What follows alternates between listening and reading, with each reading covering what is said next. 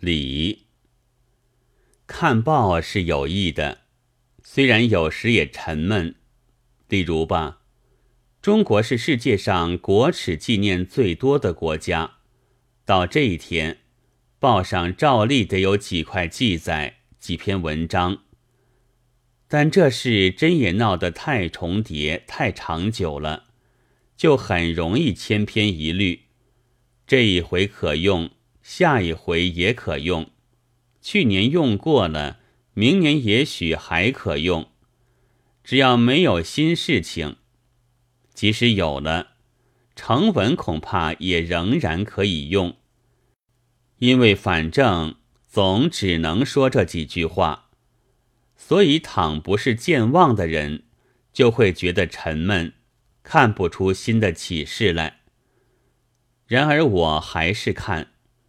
今天偶然看见北京追悼抗日英雄邓文的记事，首先是报告，其次是演讲，最末是礼成奏乐散会。我于是得了新的启示。凡纪念礼而已矣。中国原是礼义之邦，关于礼的书就有三大部，连在外国也译出了。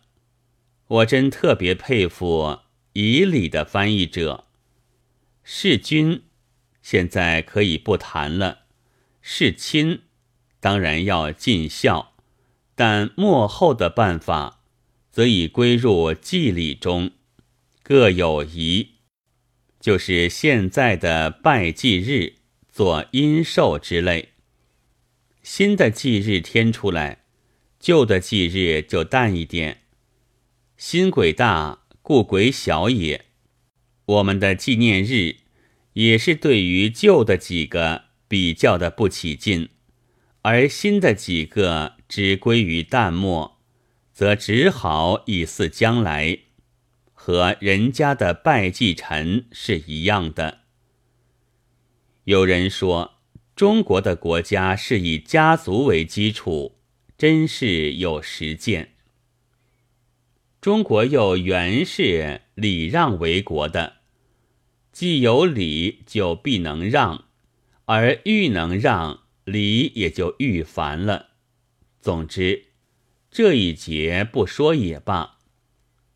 古时候，或以黄老治天下，或以孝治天下。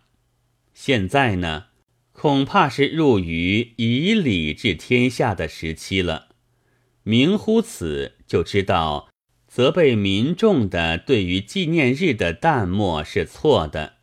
礼曰：“礼不下庶人。”舍不得物质上的什么东西也是错的。孔子不云乎？